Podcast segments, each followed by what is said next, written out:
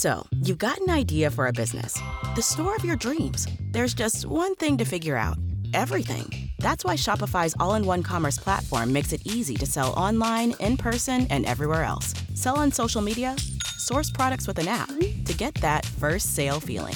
It's the only solution that gives you everything you need to sell everywhere you want. So when you're ready to bring your idea to life, power it up with Shopify. Sign up for a $1 per month trial period at shopify.com slash listen. Everybody in your crew identifies as either Big Mac Burger, McNuggets, or McCrispy Sandwich. But you're the filet fish Sandwich all day. That crispy fish, that savory tartar sauce, that melty cheese, that pillowy bun. Yeah, you get it. Every time. And if you love the filet of fish, right now you can catch two of the classics you love for just $6. Limited time only. Price and participation may vary. Cannot be combined with any other offer. Single item at regular price. Ba da ba ba ba. You're listening to the Archaeology Podcast Network.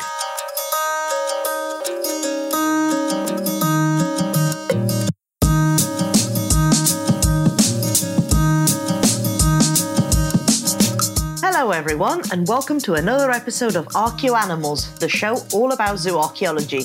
With you, as always, it's me, Simona Falanga, and with me also, Alex Fitzpatrick. and this is episode 59 Elephants or Cyclops? The mistaken identity of animal bones.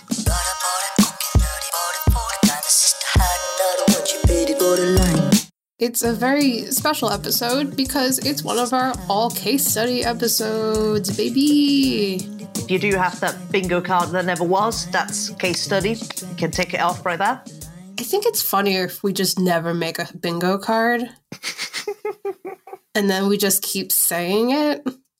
I don't know. Just spitballing here.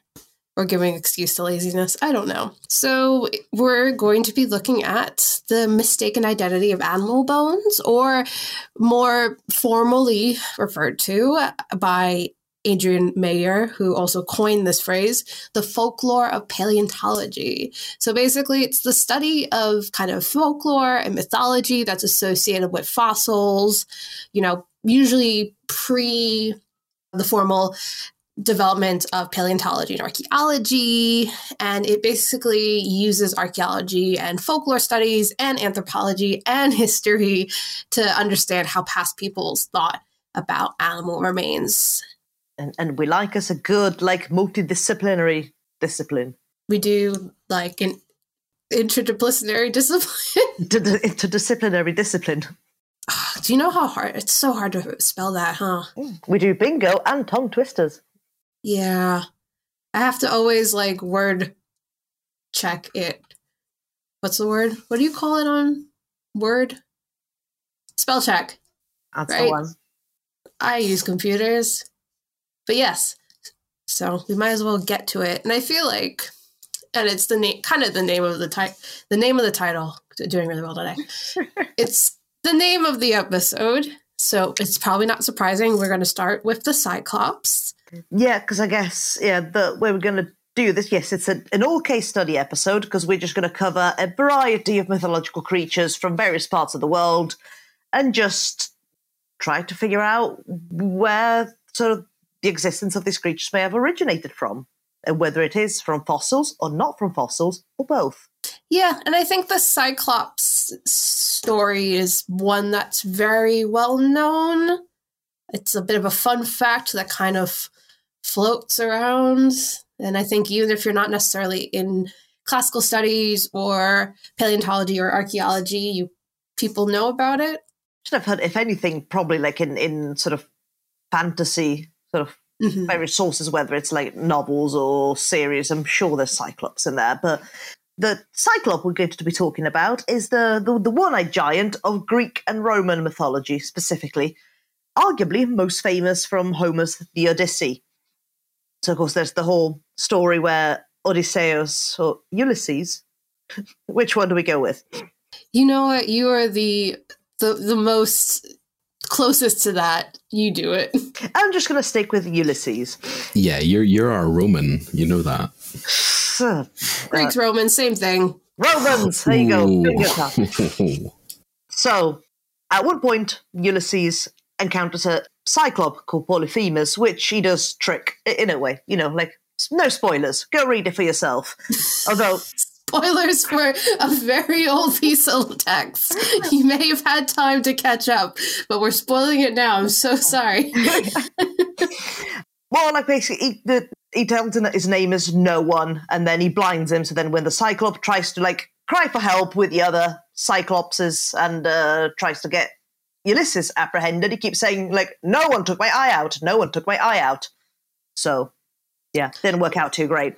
But fun fact: we don't know exactly where those events took place, but one, like several of the locations that have been put forward, are in Sicily. One of which very, very close to where I'm from because we actually have a oh it's about 20 minute drive at a push from where i'm from but we have a grotto like a cave called literally polyphemus's cave Mhm. that's located directly basically underneath where the castle sits so before you think oh I, I, I would quite like to see that it's on private land and you can't so there you go I have seen photos of it. It's one of those things I remember very well from when I did my undergraduate in classical archaeology. Yeah, because I think there's several sort of because Polyphemus is meant to be from the city, sort of, or the city or the settlement of the Cyclopses, Mhm. but it's not exactly specified where. So, like several candidates have been put forward. I think some are the at the foothills of the Etna, and one of them is in this, I guess, very large village slash small town called Milazzo. And Mm, yeah, there's okay. this cave right underneath the castle where the castle sits and citadel. But yeah, private land, so SARS. Going back to Cyclops proper, Othenio Abel, uh, an Australian paleontologist, proposed in 1914 that the Cyclops may have actually come from finding dwarf elephant skulls, which, guess what, were found extensively in Sardinia and Sicily, mainly in cave deposits. And also, this is something we kind of talked about already in our last episode, for those of you who actually listened to all the episodes when we talked about Hannibal's elephants. Yes. Did you have to just remember that? No, sorry, my mind went back to the. Uh, was it the camels disguised as elephants? Oh, yes. Well, that was obviously the more important message that we got across in that episode. But yes, we also did talk about, because obviously Hannibal did bring his elephants over um, into the uh, Italian peninsula. And there was uh, loads of elephant skulls that they found. And one of the important things from that conversation was that it was kind of the first identification of elephants that were potentially extinct that they'd found, which is really cool. And it's actually stemming off of some of the investigations from the Cyclops kind of theory, where identification of the skulls that were found in caves that may have been seen as Cyclops type creatures was finally proposed by Italian archaeologists. I'm not going to say it, you say it, Simona. Giovanni Giustino Ciampini. Thank you. In 1688, who was actually like considered like an ecclesiastical archaeologist in his time. So yeah, the uh, Italian archaeologists were really on top of kind of a lot of this early zooarchaeological investigation, which is very cool. Has been uh, sort of determined whether the cyclop skulls, like sort of where sort of derived from the finding of dwarf elephant skulls or just normal sized elephant skulls. I think it's p- specifically a species of dwarf elephant. I don't think they've actually got it down to a particular taxa. That was my Well, I guess it would make sense for cave deposits. So, like, because Yeah. a lot of the Pleistocene elephants found in Sicily were, well, very, very, much smaller in size than sort of the elephants that we have today, due to sort of that island effect where the megafauna got much, much, much smaller in not just in Sicily, but just island environments, due to it not being perhaps as much food to eat, while the what we would consider so well, not necessarily the microfauna, but the smaller fauna being quite a bit bigger than you expect. So yeah, like the elephants were actually sort of the size of uh, probably a very large dog. Uh, but if you want to know more, there is a whole. We've done a whole episode on Pleistocene mammalian remains, so do check it out. So this actually leads in nicely because let's be real, even if they were dwarf elephant skulls, they were still much bigger than say human skulls, which conjures those ideas of, you know, a cyclops, a large giant. And again, just to also explain that where the kind of nasal cavity ish area is, is where people would think is where the eye would sit because it's like so almost dead on in the skull. But it also follows into our next kind of topic, which is giants. And we'll see a little bit of overlap as far as kind of fossil evidence for these kind of creatures. So, giants, pretty self explanatory. And we've also kind of talked about them, I think, in previous episodes, but they're really big guys that are found in lots of mythology all around the world, from Greek gigantes to Norse Jotun. So, one of those things that you kind of just see. It's not really specific to any culture.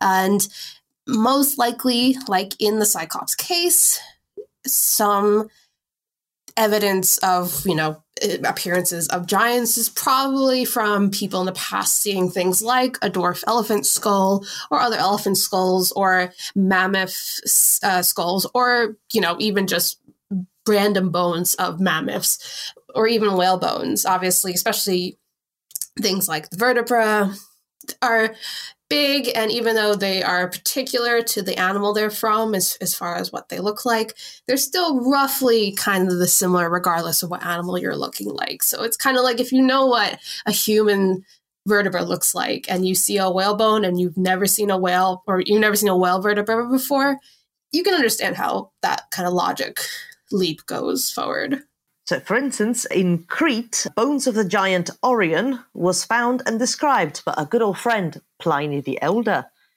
who's going to make a lot of appearances throughout the episode. I also feel he should be on the bingo cards.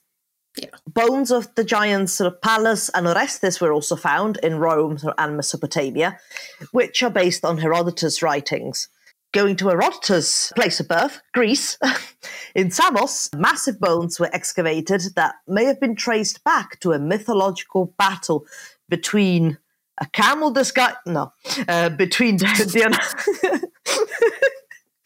You're never going to get over that. no, never. Also on the bingo card, but no, they they thought they may have found the traces of a mythological battle between Dionysus and the Amazonians.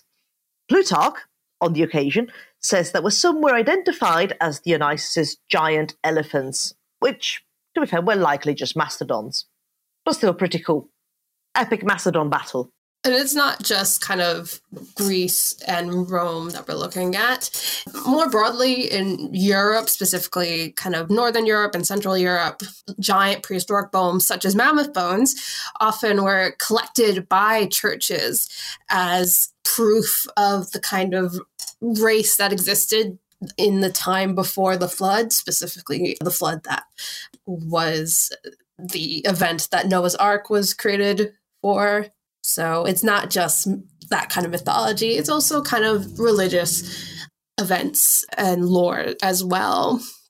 So in 1728, British physician Hans Sloane was finally able to debunk claims of giants by identifying most of them as whale and elephant remains. And interestingly, in the way that this fits into the kind of the development of not just uh, osteology and human biology, but also uh, bioarchaeology, this was kind of part of Sloane's work in early developments in comparative anatomy as he kind of was like hey guys look at a human bone and then look at an animal bone. They're slightly different aren't they?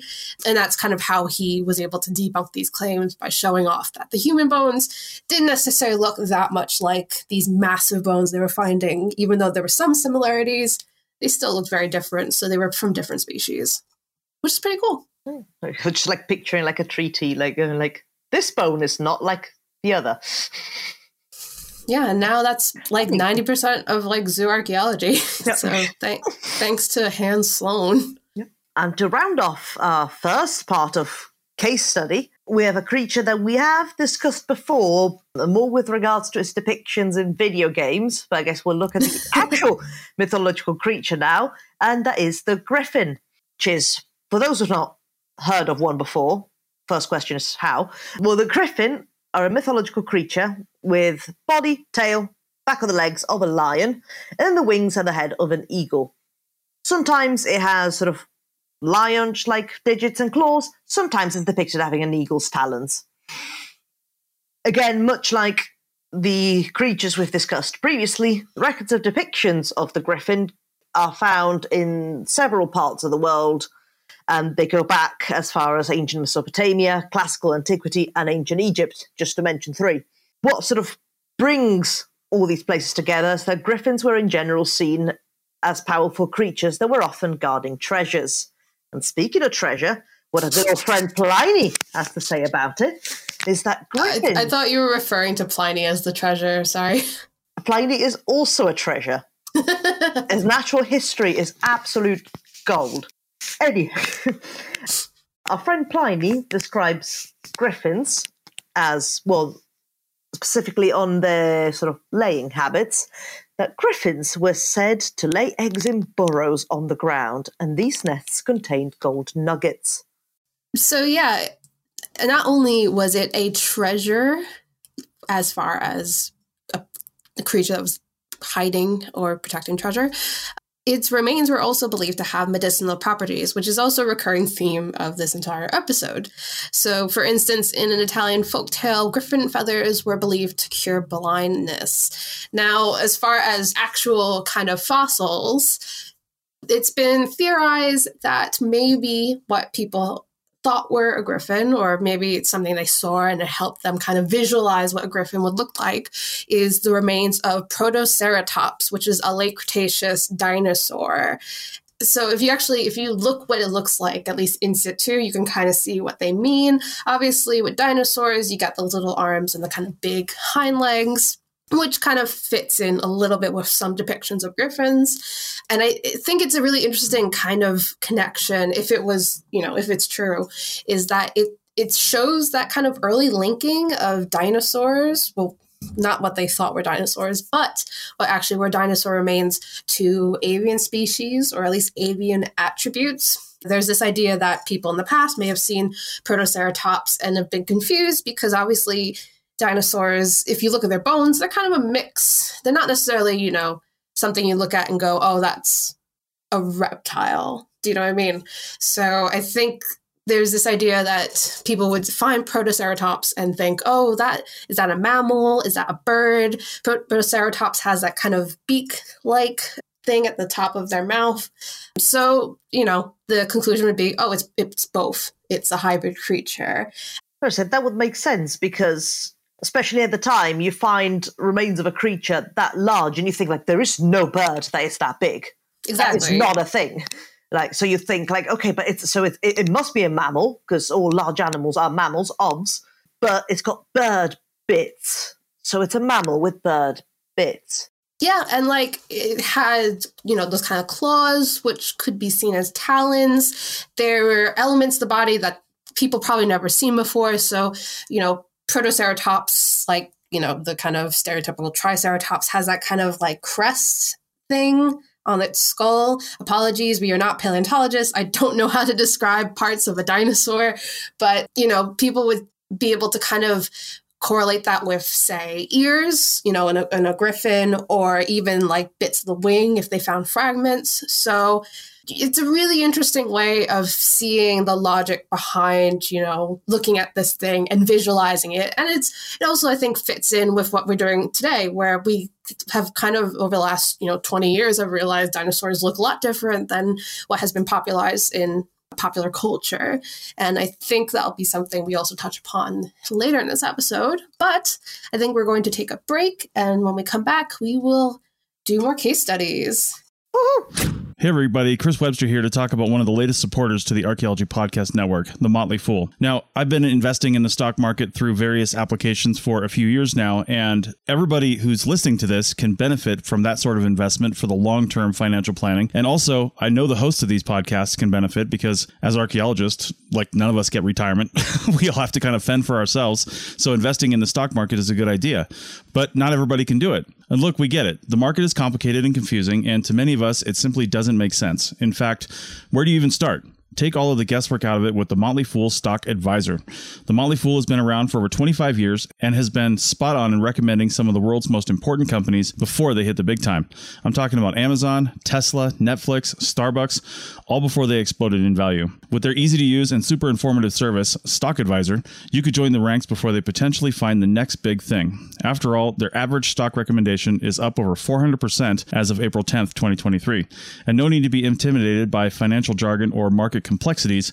As the name suggests, these guys don't take themselves too seriously. Now, finances, that's a different story. Their friendly and relaxed approach has helped over 700,000 people move closer to financial independence, all while beating the market and having fun. New members can access Stock Advisor for only $89 for their first year, a full $110 off the full list price. Don't sit on the sidelines and think about what could have happened. Visit fool.com slash APN to start your investing journey today. That's $110 discount off of $199 per year list price. Membership will renew annually at the then current list price. So again, check the link in the show notes of this episode. Spin your passion into a business with Shopify and break sales records with the world's best converting checkout. Let's hear that one more time. The world's best converting checkout. Shopify's legendary checkout makes it easier for customers to shop on your website, across social media, and everywhere in between.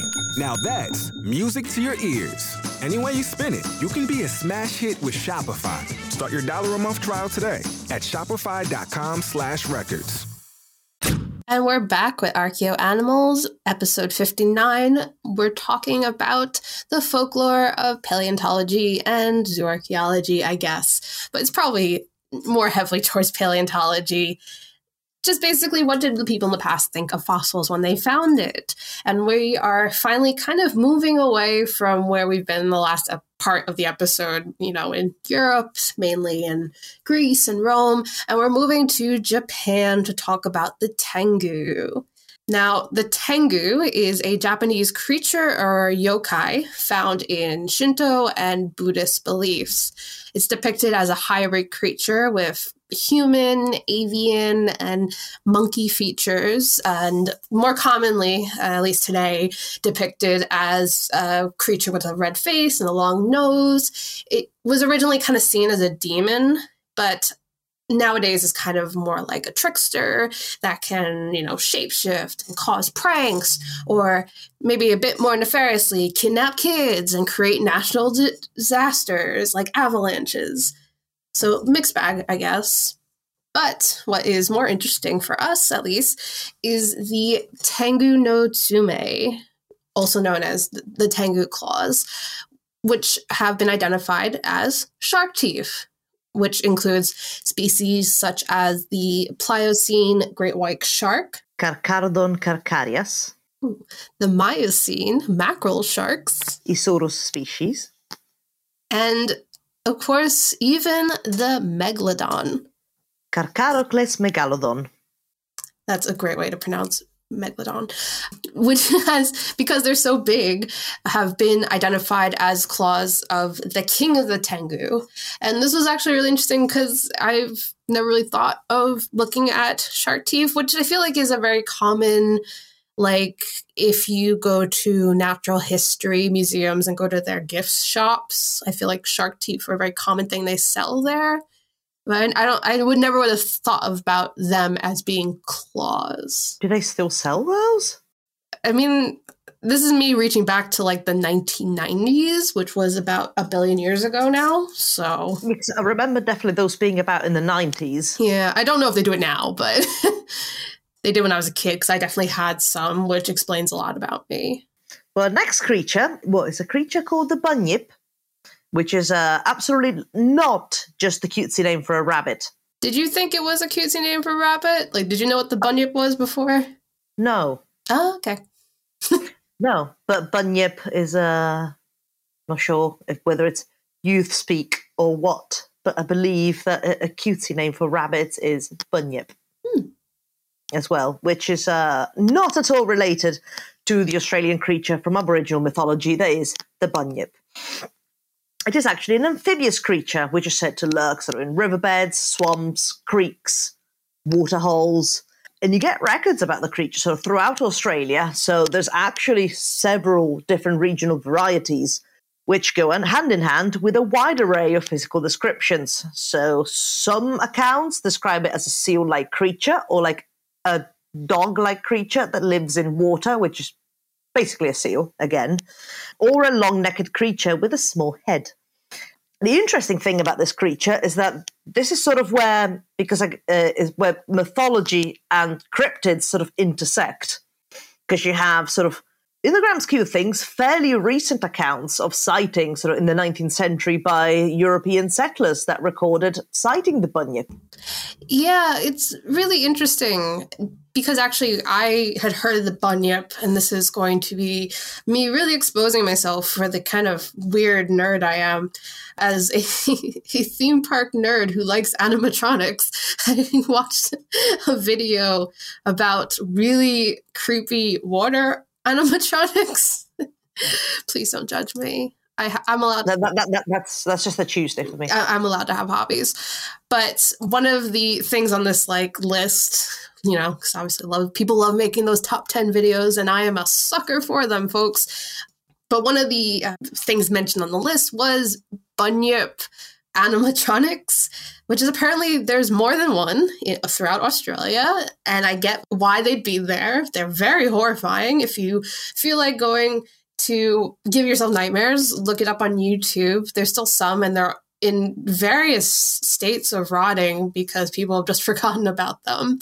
But it's like a, you know, it is, it's a cryptid that's kind of still in the pop culture there in Australia. It's been, you know, it's being made into animatronics. It's really, it's an interesting one to talk about in this episode because I don't think you really say the same for a lot of these. Obviously, a lot of these mythical creatures we're talking about are well known, they're in stories and fantasy, but I wouldn't necessarily call them cryptids. Or depending on who you talk to, I guess. Yeah, true, true, true.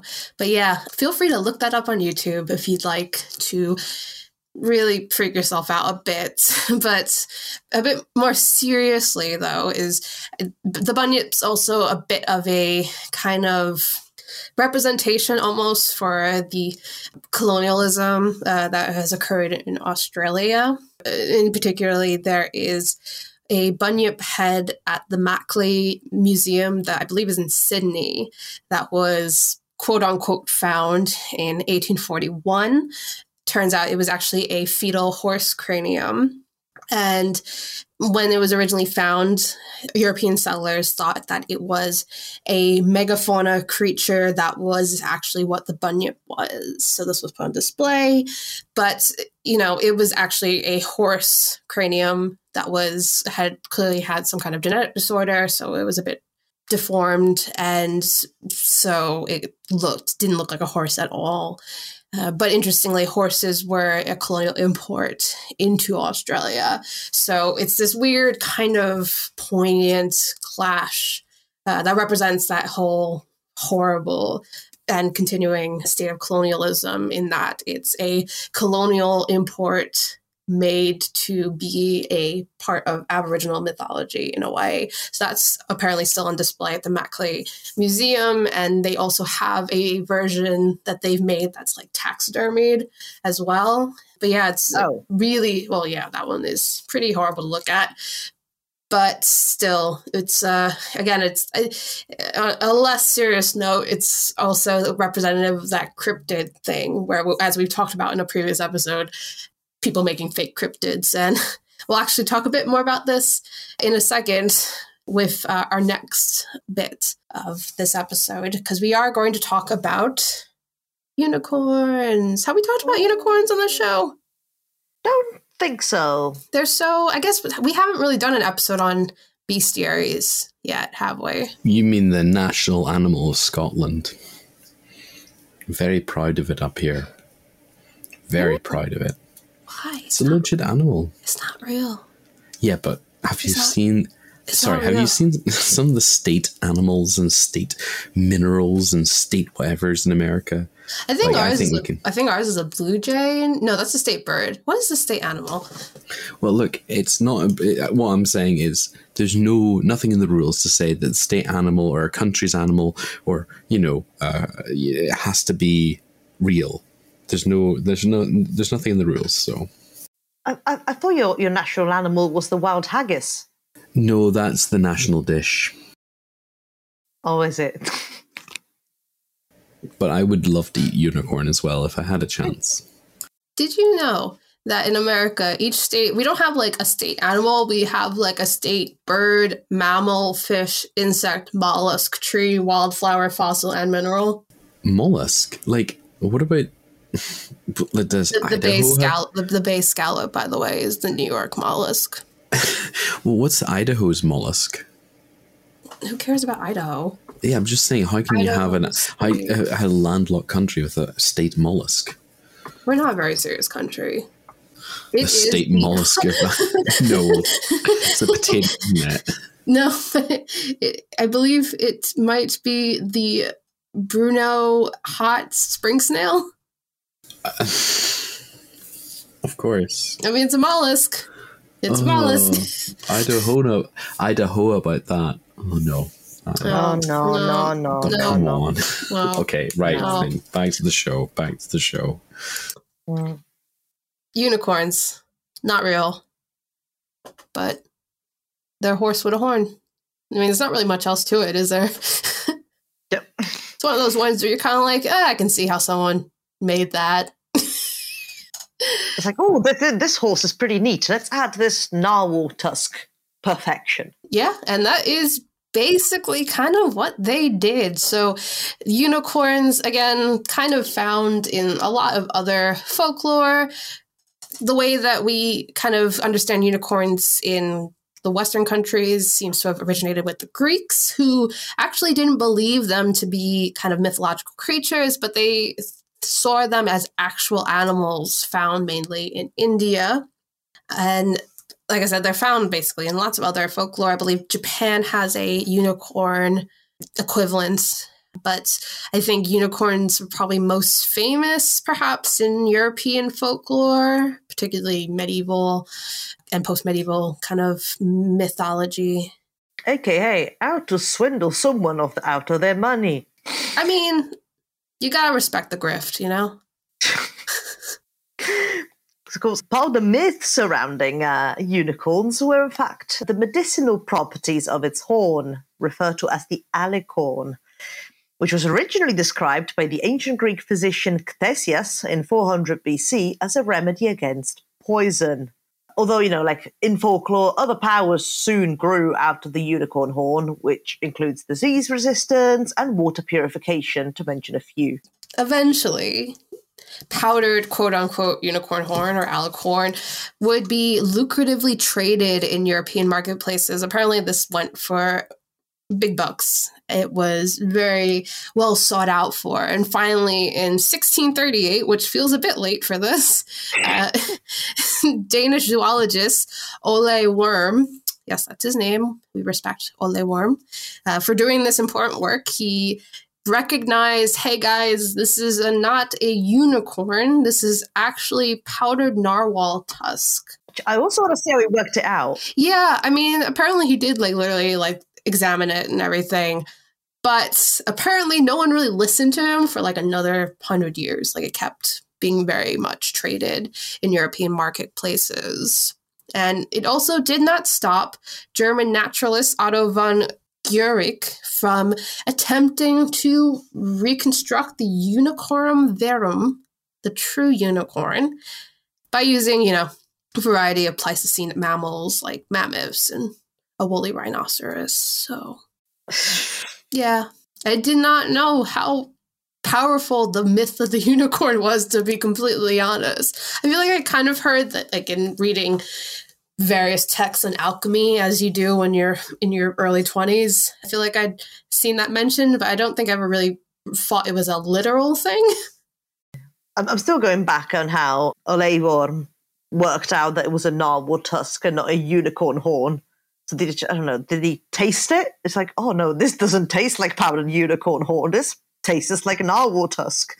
The resource that I looked at didn't go too much into detail, but I think it was more of him tracking down people who were trading in narwhal tusks and then were like just powdering it down and selling it off. So probably less of a uh, intensive chemical kind of investigation of properties and more of like, oh, what's that guy doing with narwhal tusks? I mean, to be fair, in archaeology, people were sort of licking the artifacts until very scaringly recently to work out whether it was a pot or a stone. Listen, Simona, oh. we, don't make fun of me just because I was tricked into doing that on my first dig.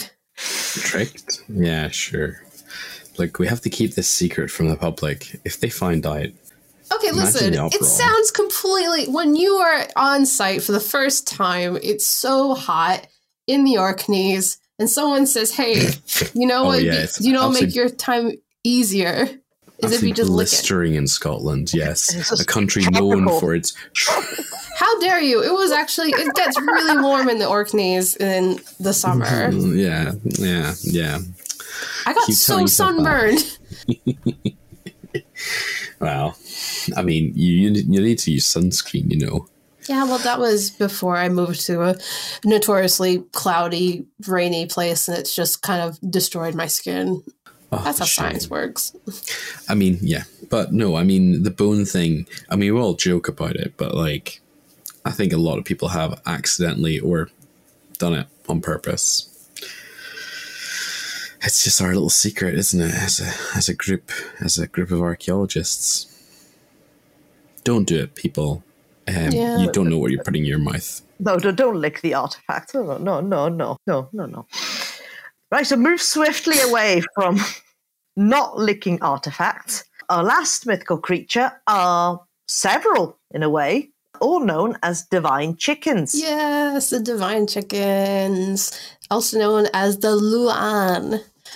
They are mythological birds in China, and I was trying to figure out if because the words for chicken, I like, and rooster kind of interchangeable when you translate it from Chinese to English. But I think it's funnier to refer to them as chickens. I think they're cl- they're technically they're closer to like a rooster. But yes, the Luan are mythological birds in China, and they include Jinji, which is the golden chicken, and Tianji, which is the heavenly chicken or the celestial chicken. So folklore from the Yunnan, the Guizhou, and the Liaoning provinces point to ancient secret pathways that are made by these chickens and you can see them in the ground in the stone themselves the the pathways they made walking around. When in actuality they're basically dinosaur tracks which you know you can see in some sites. There's famously places in England where you can see dinosaur tracks really well. And obviously people who are unfamiliar with how kind of these tracks are made you know unsurprisingly, you would think something very strong and very powerful must have imprinted into stone. So that kind of instituted the logic leap into thinking these were probably divine beings. And the way that dinosaur feet look, you know, again, they're chickens. So, yes, divine chicken tracks. And they are actually used in certain rites, depending on which region you're in. Uh, one of them in particular is a local rite with dinosaur tracks that are believed to be from Jinji, where you would actually follow the track during a funeral procession, as it believed that the tracks led to heaven. So, yeah, chickens are dinosaurs and dinosaurs are chickens, confirmed. Only truths on archeo animals. Yeah, it's, this is a kind of hot hitting breaking news stories you hear from archeo animals, and this is why people tune in to listen about divine chickens. And hilariously, when I was looking up about the divine chickens, I kept getting chicken recipes. Were they divine? No, yeah, they did look divine. so as we think about eating, I'm sorry, I don't want to say eating the golden chicken. I feel like that's going to insult my ancestors. As we respectfully think about Jinji and Tianji, we will take a break and be back with our final segment of case studies. Everybody in your crew identifies as either Big Mac Burger, McNuggets, or McCrispy Sandwich. But you're the filet fish Sandwich all day. That crispy fish, that savory tartar sauce, that melty cheese, that pillowy bun. Yeah, you get it. Every time. And if you love the filet of fish, right now you can catch two of the classics you love for just $6. Limited time only. Price and participation may vary. Cannot be combined with any other offer. Single item at regular price. Ba da ba ba ba. Shopify helps you sell at every stage of your business. Like that, let's put it online and see what happens stage. And the site is live. That we opened a store and need a fast checkout stage. Thanks. You're all set. That count it up and ship it around the globe stage. This one's going to Thailand. And that, wait, did we just hit a million orders stage? Whatever your stage, businesses that grow grow with Shopify. Sign up for your $1 a month trial at shopify.com slash listen. And we are back with Archeo Animals, episode 59. We're talking about the folklore of paleontology and zooarchaeology. And normally we'd say this is the case studies part, but this whole episode's been case studies, so you should be in great ecstasy this whole time because it's the best it's been the best part of the podcast this whole time. What more can you want? Just saying.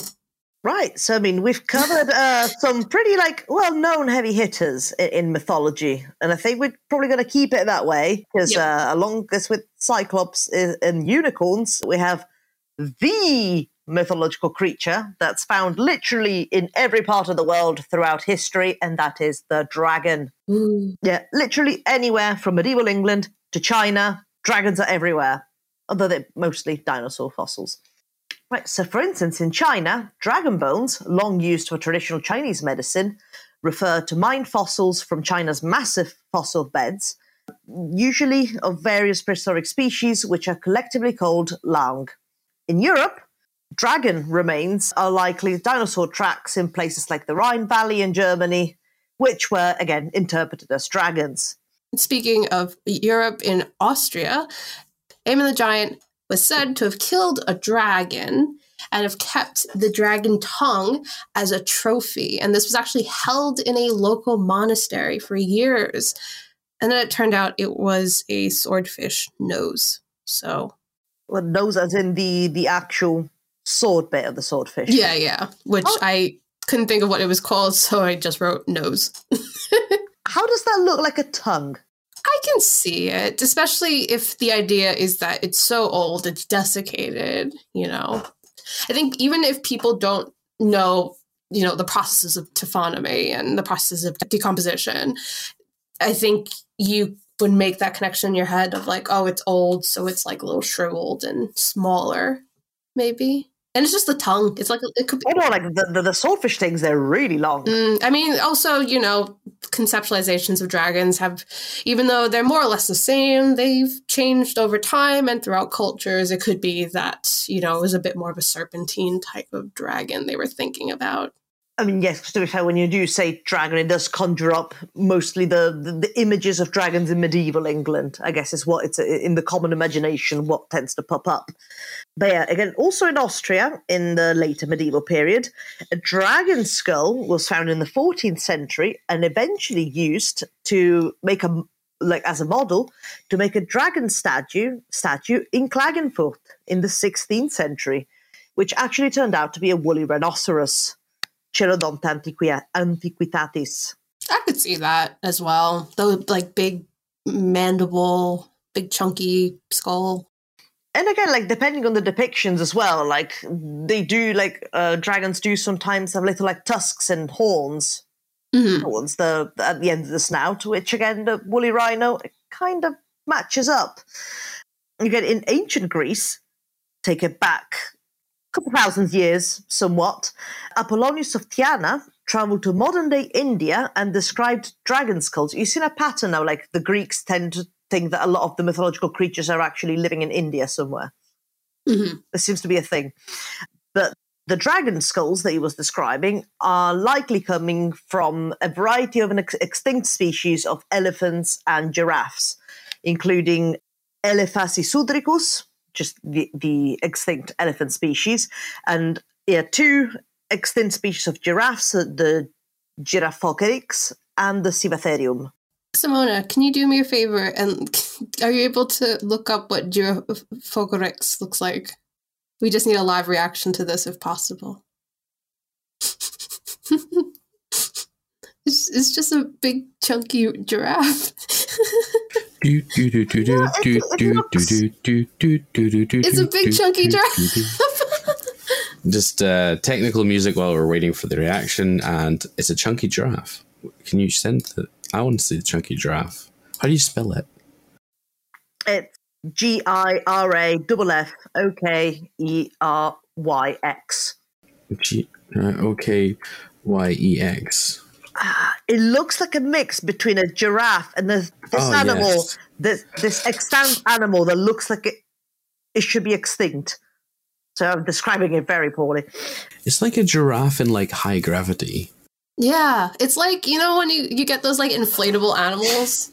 That's what it looks like. yeah, It, it's like it's like it's like a giraffe that you haven't like yeah you haven't blown up the whole way. Like it's a deflated giraffe. I It's see. that. amazing. I love it. I've never seen this before in my life, and I'm so happy that I have. It's made my day, truly, to look at that. And I just wanted to share it with you all, and all you out there listening to this episode. Also, look it up and have have a little treat. But yeah, I mean, clearly you can understand why that would look like a dragon skull. Yeah, I mean, I can see that. So I'm trying to find out the name of the animal that it reminds me of. Is it also a giraffe? Partially. So while you while you think about that, I'll move on to the next one. Yes, I, I, I was trying to find this animal and I ended up on bush babies instead, which is really not what I'm after. So please. So yeah, similar, pretty similar actually to dragons. We have sea serpents, the, the dragons of the water, as folks like to say. No one, no one says that. That's just me. And it's also like dragons. They're found in a variety of folklore around the world, from Scandinavia to Mesopotamia. I believe we've talked a little bit about it in our episode on Norse mythology. So you can go listen to that.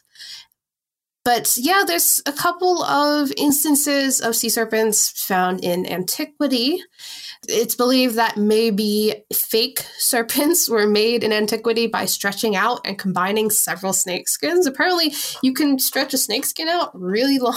it's a very useful thing I learned today about that. But I guess it makes sense. There was a bit of a kind of tourism in antiquity that that could have been bit of a grift for with unicorn horns. and also Pliny the Elder, he's back. He's better than ever, folks. National treasure.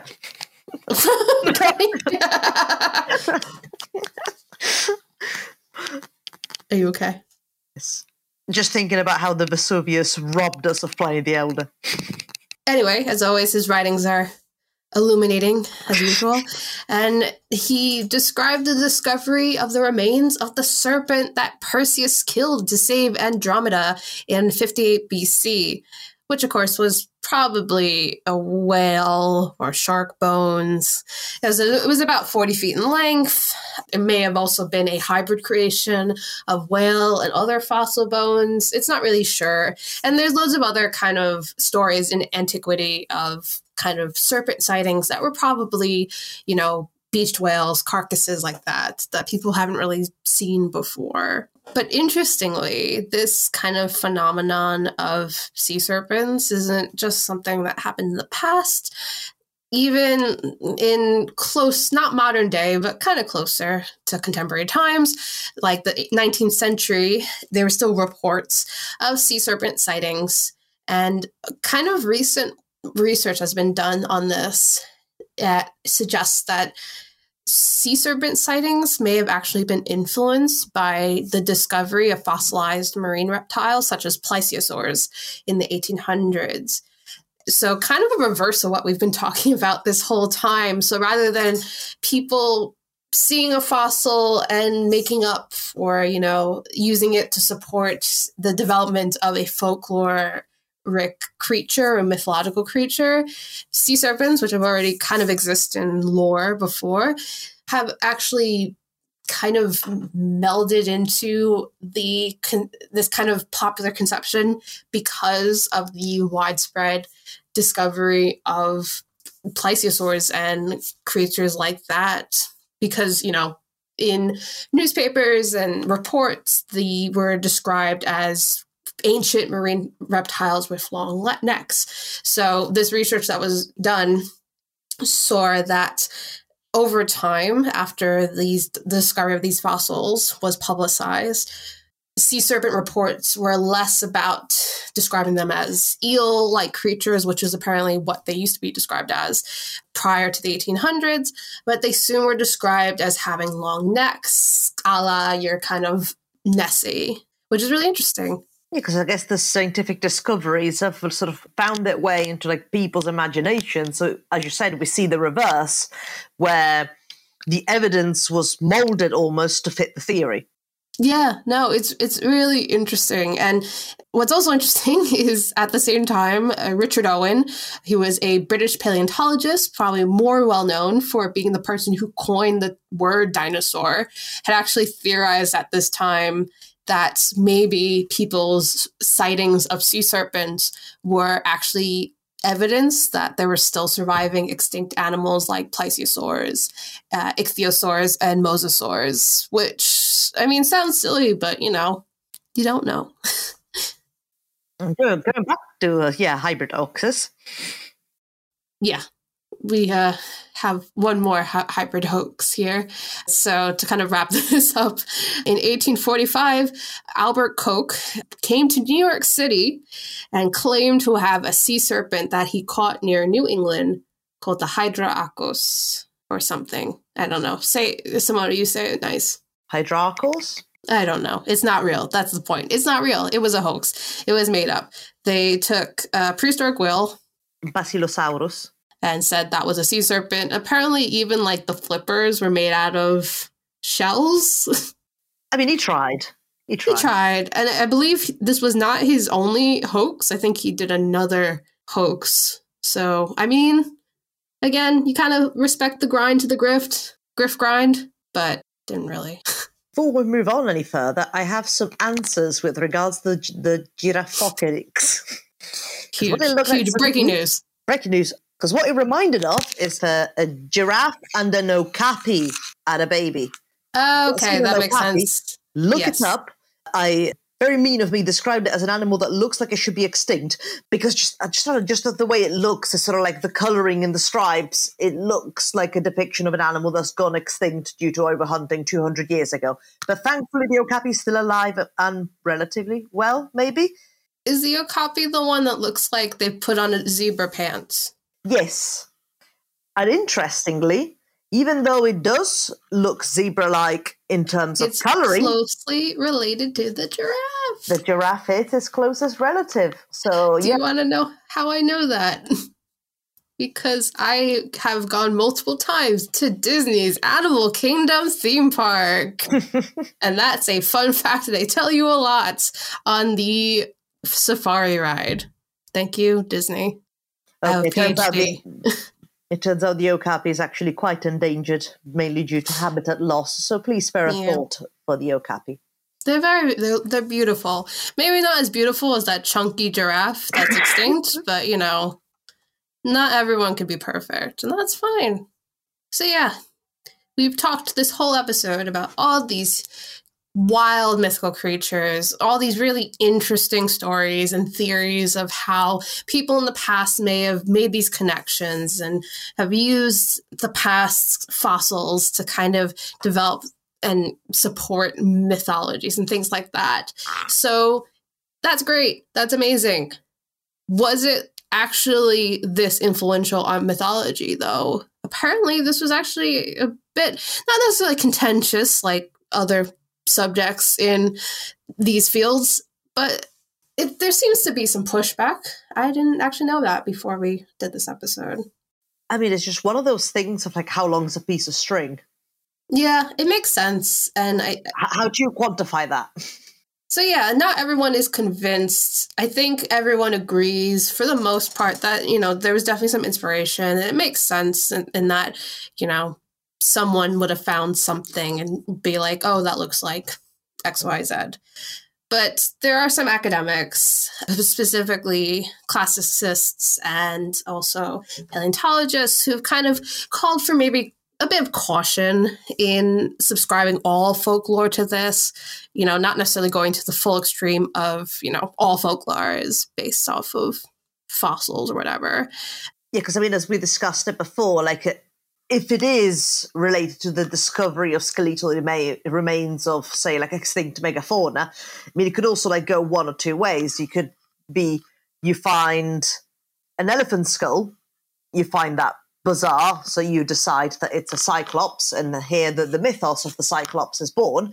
Or it could well be the other way around, as it was sort of the case for sea serpents in Europe, where actually like the belief was already there and originated elsewhere and then the discovery of remains is almost bent to fit the theory you already had so that mythology was already in place and then you find the skeletal remains and you go oh you see that is proof of something that was already there yeah, so kind of real quickly to kind of not necessarily debunk some of the fossil associations we talked about, but just to provide some counter evidence. So, with regards to the Cyclops, you know, people have pointed out that there's no written record of ancient Greeks actually finding the skulls that we've assumed they would also assumed to be Cyclops. And also, there's this notion that depictions of Cyclops in other artwork and in descriptions are often too human like to account for all features of an elephant skull, like tusks and whatnot.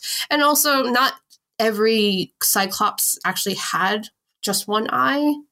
So it could be, again, that kind of the other way around that Simona was talking about as far as the griffin theory with Protoceratops. The problem with that theory is that it ignores earlier lore from Western Asia, from as early as the fourth millennium BC. And these kind of depictions of griffins don't actually match the fossils. So there's one suggestion that maybe the Greeks picked up on Western Asian lore rather than fossil evidence. And there's also this idea that griffins are better explained as being developed from hybrid creatures of living animals instead. And you don't necessarily need to have fossils to explain them.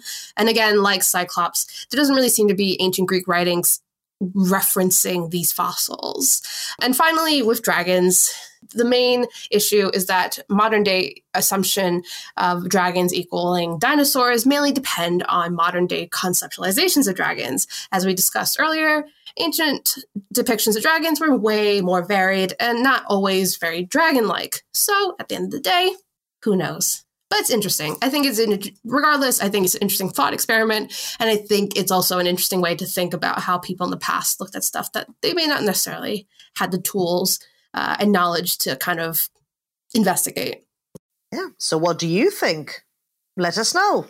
Yeah, because we are on Twitter at ArchaeoAnimals. We are on the Archaeology Podcast Network.com slash animals. That's where you can find us online. But you can also find us wherever you get your podcasts. Make sure you like, you subscribe, you tell your friends to subscribe, and you let us know if there are any other episodes that you'd like us to cover. We love doing recommendations. We, our last episode was one. And yeah, I think that is it. I'm going to think about the divine chicken and get hungry. I don't know about you guys, but as always, it's been Alex Fitzpatrick. Simona Falanga. And we will see you next time. Bye.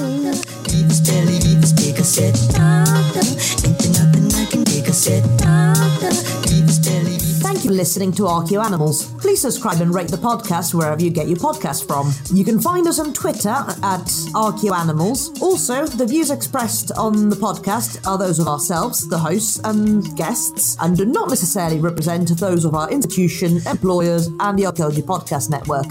Thanks for listening.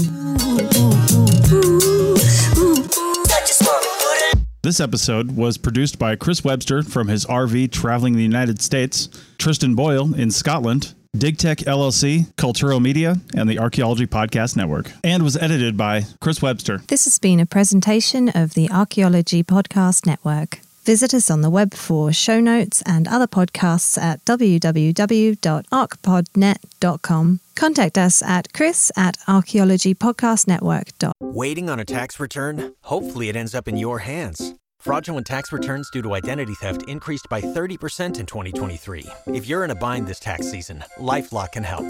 Our U.S. based restoration specialists are experts dedicated to helping solve your identity theft issues. And all LifeLock plans are backed by the Million Dollar Protection Package. So we'll reimburse you up to the limits of your plan if you lose money due to identity theft. Help protect your information this tax season with LifeLock. Save up to 25% your first year at LifeLock.com slash aware. Oh, oh, oh, O'Reilly. You need parts? O'Reilly Auto Parts has parts. Need them fast? We've got fast. No matter what you need, we have thousands of professional parts people doing their part to make sure you have it. Product availability. Just one part that makes O'Reilly stand apart. The professional parts people. Oh, oh, oh, O'Reilly Auto Parts. com.